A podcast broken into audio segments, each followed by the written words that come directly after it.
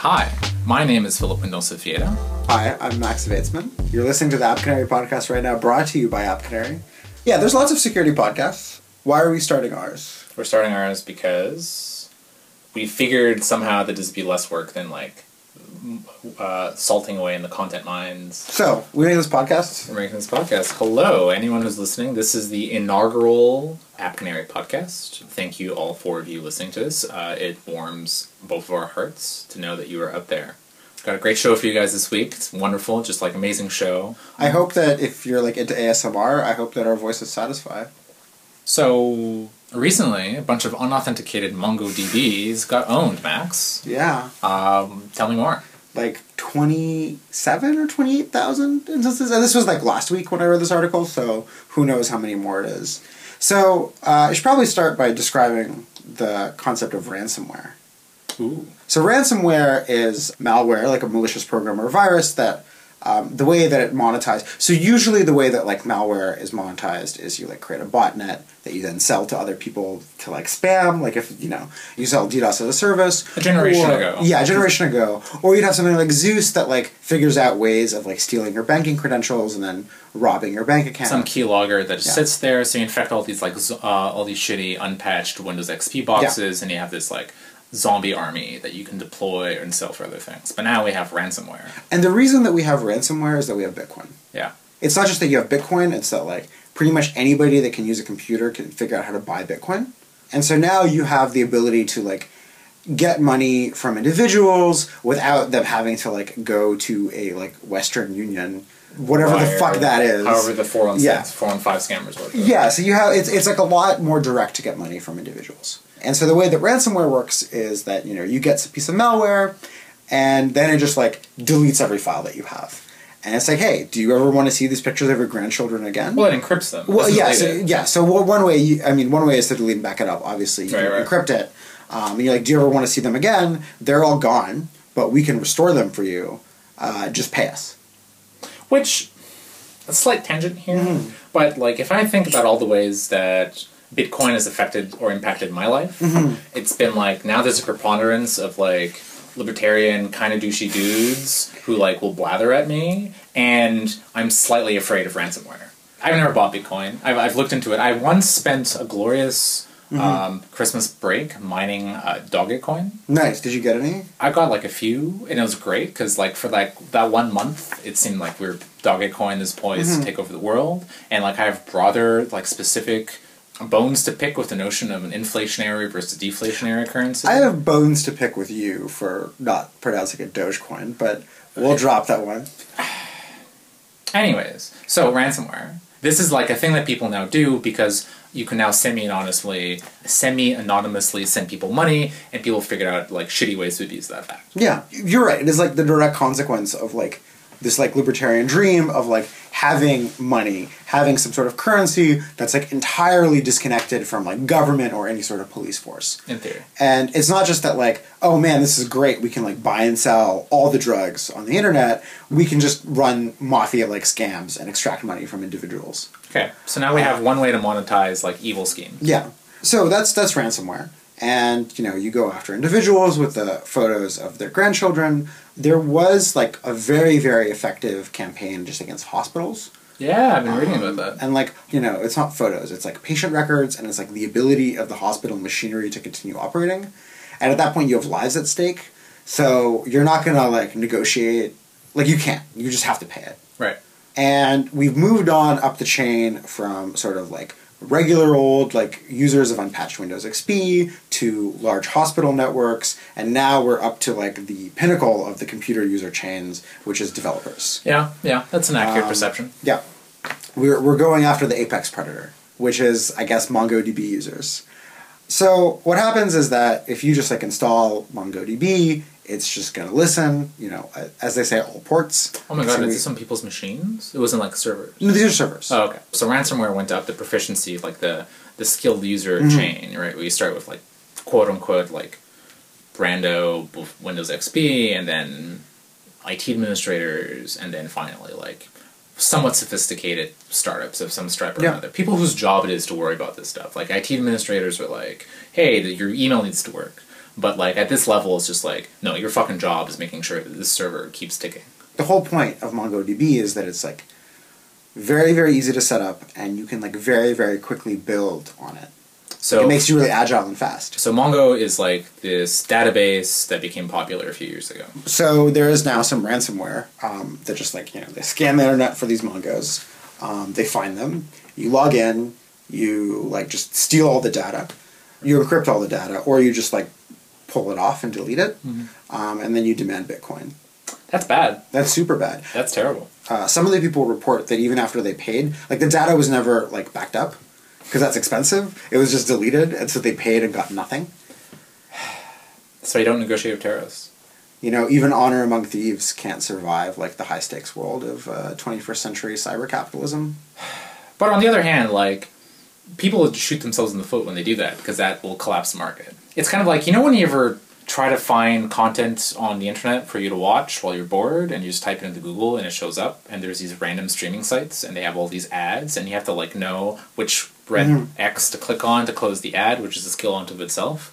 But some of these sites don't actually have the content after they show you all the ads. It's just a broken like, oh no, we don't have the video. There's only so many times you can pull that off. It's kind of like being kidnapped.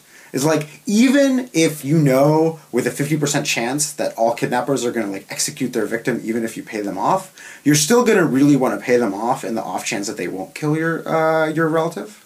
Maybe, but like, if this happened to us tomorrow, right? I'd be like, Well, it's because we have backups. right. If we didn't have backups, Right? Like if you have if you have backups, that'd be bad. if you so actually uh, I wrote this article about what you should do. That by the time this podcast comes out, you should be able to read on a wonderful website called blog.appcanary.com. Correct. Step one: have backups. have backups somewhere else and always test your backups. Like if you've never tested the fact that your backups work, You don't have backups. you don't have backups, which is a good uh, transition to what I actually wrote about, which is that if you've never tested that your firewall works, you don't have a firewall. And the problem here is like ideally, like when you set up this like MongoDB server, you firewalled it so that only your like um, application server can access it. And you're like, this is great. I have MongoDB. It's not listening to the world. No one can touch it except my application server. We're good to go. You also probably put some authentication on it, but maybe you forgot about that if you're like one of these victims. But how do you know that your firewall works?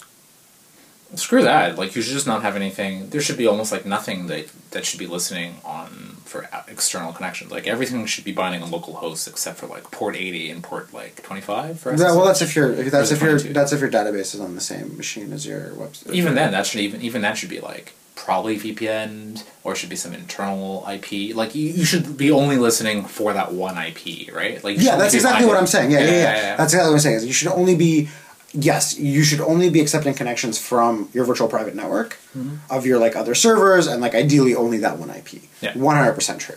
You need to verify this and you verify this by port scanning. You should regularly so you should run a program that is called a port scanner which just like given some IPs looks at what ports are listening and you should be testing that the stuff that's accessible to the world is like only HTTP and HTTPS and maybe SSH. And if there's something else, like you either like you should know about it because you know you have some kind of service that requires having another port open to the world, or you messed up. This is kind of the philosophy that we Yeah. like we undertook when we started started our startup, and that like one there's a handful of like verifiable things that I can guarantee you Yeah. uh, that are like basic check marks that you can start with, right? So like our thesis is that like I can't tell you that there are no bugs hiding in your software even after I've spent like an entire lifetime looking through it, but I can guarantee you that you're not running known vulnerable software. Yeah. And so similarly, and we've been talking about extending this to like our whole plan of this is to ex- extend a whole suite of features, right? Like where you have to verify these things, right? Like I can tell you that you should not have any ports open other than SSH and HTTP and HTTPS, right?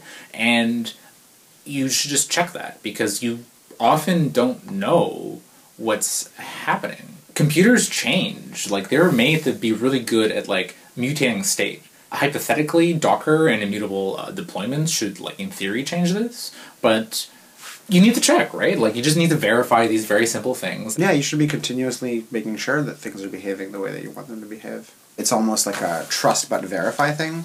So normally th- people use trust by verify, but verify to mean something totally different.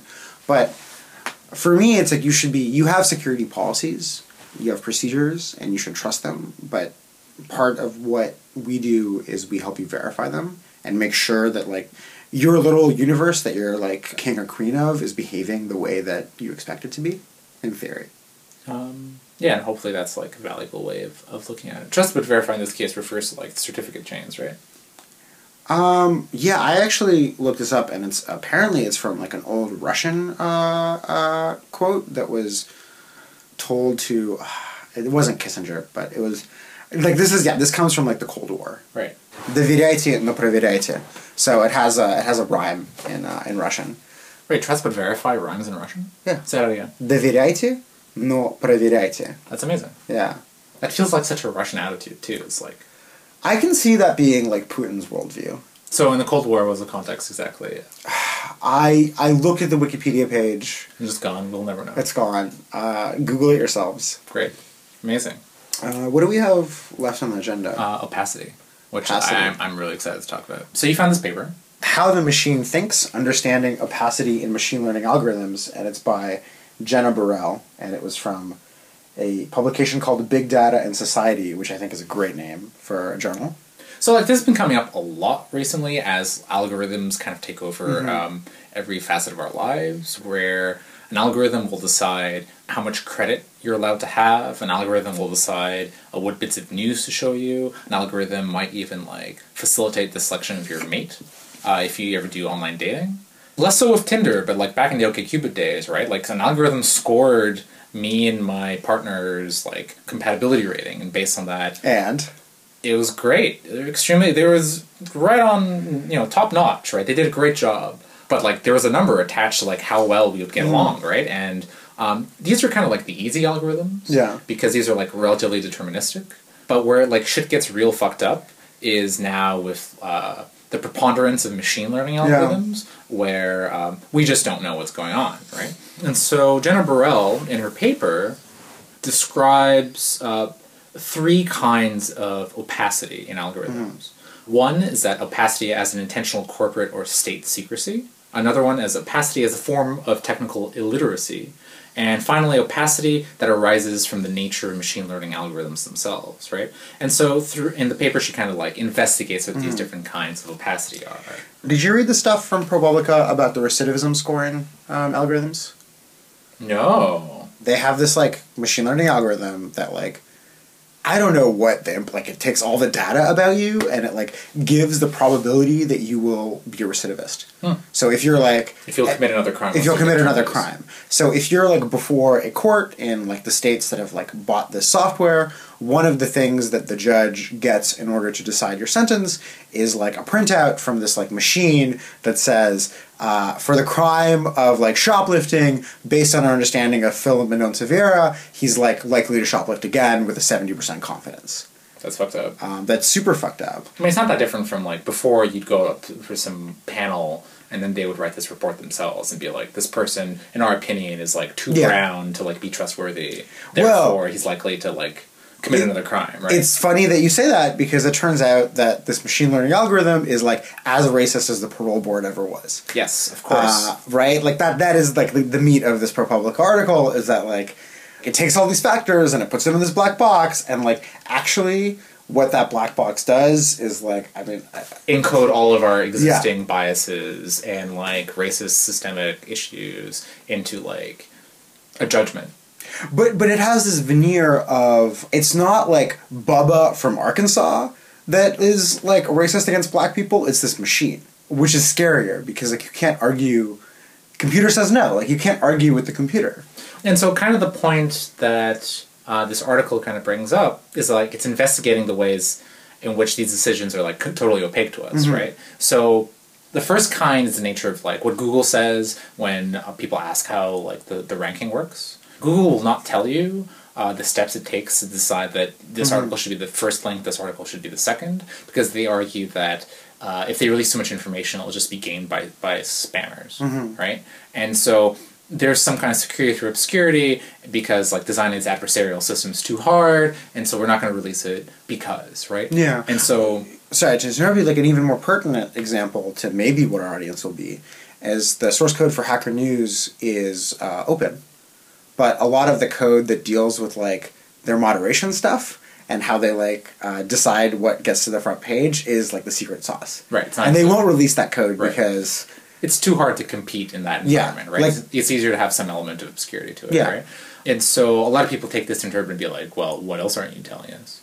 yeah, yeah Which is like a very fair criticism, I think. be like, yes, of course you want to tell us like things that are don't make you look good, right? The other kind of opacity that, mm. that she mentions is technical illiteracy, where you have to be a programmer to understand these algorithms, mm-hmm. which is like fair, straightforward. I've listened to some radio program where they're talking about, I think it was like uh, Theory of Everything, mm-hmm. where he was asking people to construct like mental models of what's happening on Facebook when you like mm. something. You know when you, you put up a status on Facebook Yeah.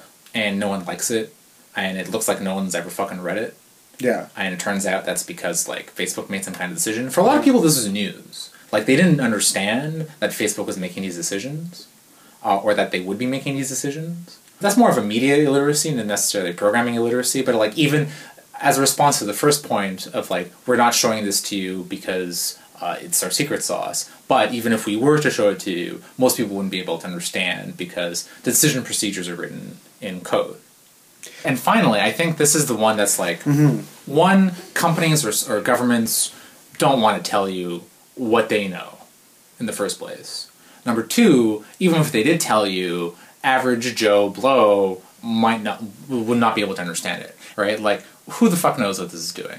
Uh, so there's a certain level of like technical literacy where Sure. like, I'm, I'm only theoretically able to understand what these things are doing. But then you have like the deeper issue where by the very nature of these algorithms, it is impossible for us to extract a causational narrative as to why to reach that decision, right? and that's the really interesting one That's that's a really yeah. That's that's the extra steps. Like even the third kind of opacity is that mm-hmm. like even if you did understand everything that it's doing by the the very nature of how these things work, mm-hmm. we are unable to explain the decisions that they reach at.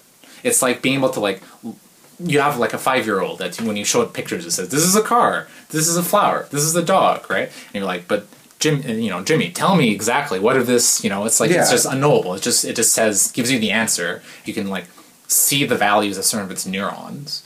Uh, quite literally, that's a literal example in this case, right? Uh, you can be like, oh, this neuron here fired when this stimuli came in, but you have no fucking idea what the fuck's going on. I can't just be like, there's a straight line here, and because this straight line was black, and because it was in a perpendicular Yeah. angle. No, it's just like there's this field of bits that, when excited, uh, emerge with an answer, and that's a lot of the times the only thing we can tell you. This paper is interesting because, like, I was aware of these distinctions, and like we've talked about this a lot because um, the way this become really relevant in the end of 2016 and 2017 is the ongoing battle for uh, hashtag fake news.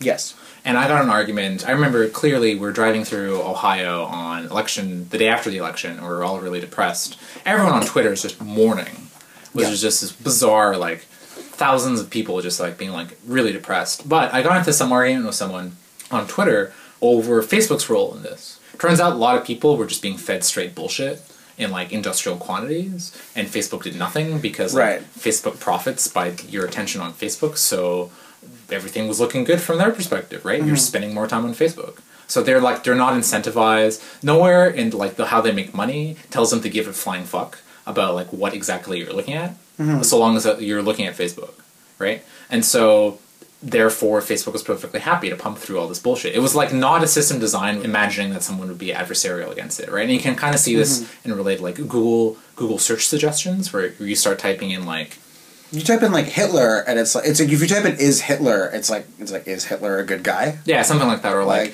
start typing Holocaust and like it suggests Holocaust is fake, right? Yeah. Because like people, shitty people with shitty intentions, uh, decided to attack the system in ways that the people who designed it did not predict.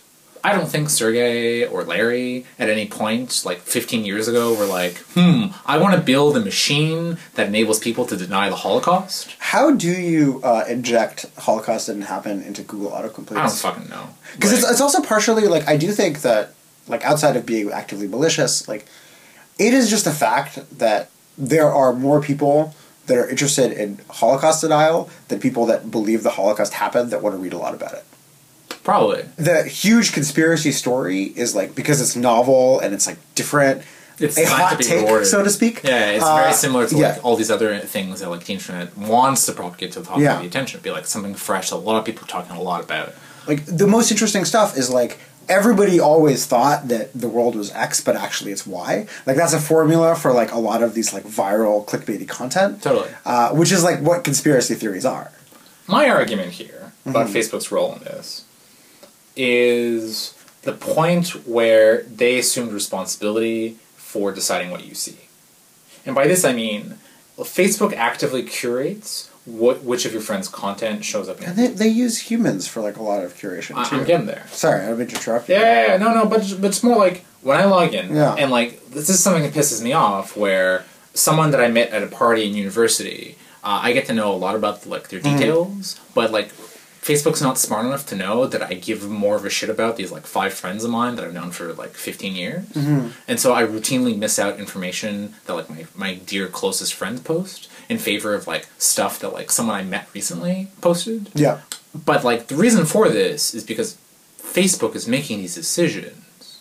Contrast this to Twitter. Like a lot of fake news gets posted on Twitter, but for like dumb, normal human reasons that are like not quite the same industrial scale necessarily. Uh, because like I follow my friends, and my friends follow certain kinds of news. There's like the normal, messy, humanish web of like competing interests that like feeds news into me, Right. right? Whereas like Facebook is literally this inhuman black box that like doesn't really care who in my circle of friends I find reputable or not, right? And it's Like- also not always your friends, right? Because like you're not doing this, but like if you start liking like media pages, Facebook will show you articles. Exactly. Right? Which like I don't really use Facebook that way. No, And I don't think that you do. exhausting. No. Uh, but I get a lot of news off Facebook, but because people shared it. But yeah, you, you can get like this like stuff directly where it's like you followed like, you know, Patriot radio or whatever and it's just gonna start telling you about dumping all this stuff in your lap, right? Yeah. In a way that doesn't really happen, I think, on like uh, Twitter, or to a smaller extent before they recently ruined Instagram, but because until recently Instagram was like a chronological feed that like if you scroll you scrolled until you saw everything. But now they started doing the same thing where they decide what to show you, which is infuriating because like almost everyone I follow on Instagram is people I give a shit about. And I like I don't really follow celebrities that I only need to check every now and then. But the point of all this is that like Facebook is displaying intentionality mm-hmm. towards what they're doing. Yeah. And if Facebook was able to like amass a vast army of like uh, oppressed workers in the Philippines to scrub it of like uh, violent content, we could make them give a shit about like fake news, Yeah. right? Like this is like a problem that can be solved by like two ways, right? Like either abdicate the responsibility for like uh, making that those curatorial decisions, right? Just like here's just like a pile of garbage and you're free to sort through it, which is what Twitter did, does and what Instagram used to do, or like you take some responsibility for like the stuff that you're sharing, maybe, which is like way trickier. But I think that there's an important point here, and it sort of goes back to it goes back to the opacity thing, and I think it's because that third kind of opacity it's often used in arguments by people that should know better. Because if I remember, because if I remember, like that argument is that you were like. Facebook should be responsible for this fake news, and whoever you were talking to was like, "No, but like it's so hard. Like, how can they even know?" And the it's, thing it's inherently unknowable. but the thing about it is, is that in order to have like Facebook disfavor so-called fake news, you don't actually need to have a transparent algorithm, even to Facebook's engineers, right? Like if they have, and like I don't know how Facebook does your feed, but supposing it's some like super unknowable machine learning algorithm with like lots and lots of like layers and they're like deep learning networks that like nobody can understand. It's not like they need to like understand what their algorithm is doing in order to tweak it to not show you so-called fake news. It's that they need to like train it with a bunch of fake news. And like the thing about it is that like what the argument here is like whether this stuff is as detectable as spam. And I'm not sure. I think that like especially now that fake news has become a Trump talking point. Right, right. Uh, it's like it's like a pretty complicated thing to it's unravel. really, really politicized. I think is the word people Yeah, use. yeah, that's that's probably the correct word. But like, if your goal is to, you know, because it was not the case that Pope Francis uh, endorsed Donald Trump, and you don't want people to be shown on Facebook that that happened because it didn't happen, you can start with like the same techniques that we use for spam. The way they think about machine learning is that so anything that you can do like unconsciously, um, we can sort of solve with machine learning. Anything that you can, any decision that you can make in like under a second, Right. we can solve with machine learning. And the goal of machine learning is to like expand that like delta of like how long it takes a human to do. In the same way that like if you show me an email, I can decide very quickly whether it's spam or not just by like kind of looking at it. If you show me that website that like looks like ABC News but isn't ABC News, you know what I mean? Like when you see those fake news Sort websites, you're you can like- tell. You're also like a hyper literate. You consume a lot more media than the average person. I think. Sure, and I but I but I've developed this ability to like in the same way that like when I'm shown um, spam, I can tell it. I saw I saw a counterexample to this just yesterday, where it was like some astroturfing, uh, hard right wing what media site. Because normally, normally you could smell these things a mile apart because like right next to their really racist and vile content, Yeah. they also have ads about how like seniors should invest all their money in gold. Yeah. This place, no, it was slick. It felt like some new publication that was launched, like Bumble or something, or like mm-hmm. uh, Huffington Post if it was done in 20, 2015, 2016, right? It was just like slick, well designed, good typography. It did not look like it was like trying to scam seniors out of mm-hmm. everything. And middle of it is just like had this like the seven things you need to know about black on black crime, right? Mm-hmm. And it was just like complete garbage. Because I, you know, I read through it. I was arguing with someone on Reddit, and they're like, "Oh yeah, but like you know, you should read this article." And I read through it, and it's just like, "This is terrible." Like it was just all lies. It was just complete bullshit, right? But I, when I took a step back, I was like, "What the fuck is this website?" But that was an exception. I can write you spam that gets through like Right. Gmail spam filters. Just think that that's like um, that's like a false positive or whatever. yeah, for like the majority of these like Macedonian teenage Yeah. Okay. Buy gold uh like whatever Pope Francis endorses Trump, Hmm. like you don't actually need this like model of the outside world and of what is true and not true. Okay. Unfortunately, like I don't super want to say that this is like my opinion as to what should be done and what is a good idea because I think that it is exactly the kind of like apolitical Silicon Valley solutionism that I generally hate. Uh, but like if, if you're for, for a first stab, like you can get pretty far by just like re-implementing SpamAssassin against websites. That's an Yeah. interesting theory. I think for me, my conclusion was more like more expensive, maybe, Mm. and that like I don't want to advocate. I I don't know if Facebook should be responsible for hashtag fake news. Mm-hmm. I don't know what decisions they should be taking, but like there's this recent kerfuffle on Twitter where they've realized that.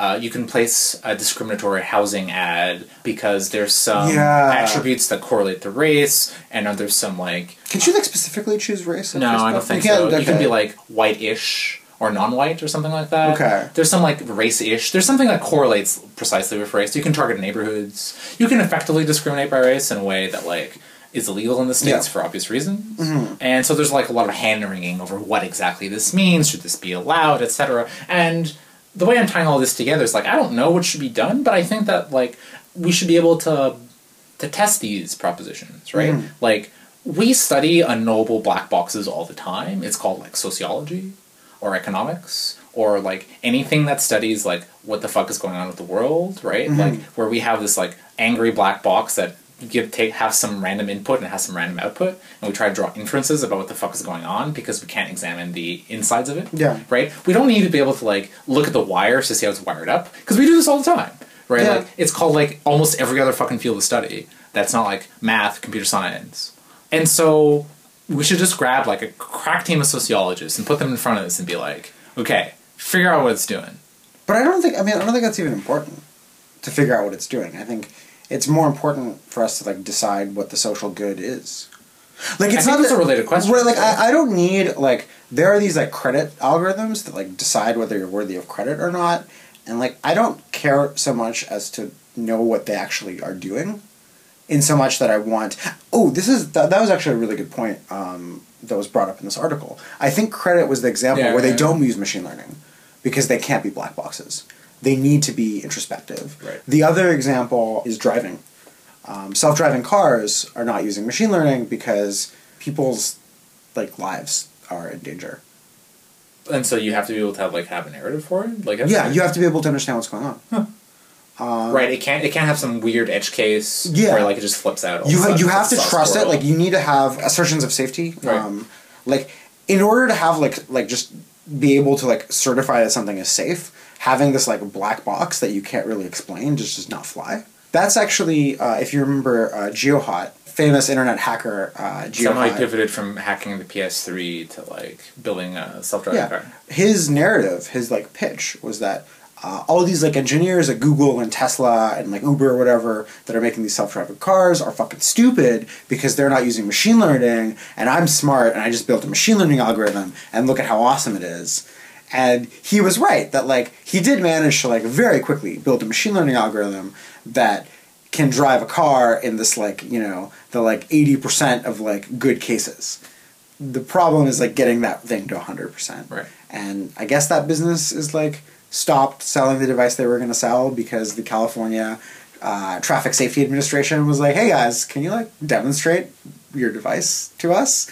And he was like no fuck you you can't stop me from being a capitalist i'm leaving i'm going to sell this in china Wow. um, that's that story California imperialism. That wraps us up for today. Thank you for listening to our very first episode. You can find out more information about the App Canary podcast at the site podcast.appcanary.com. My name is Philip Mendonça Vieira, i'm max Veytsman. and this episode was produced by Katie Jensen.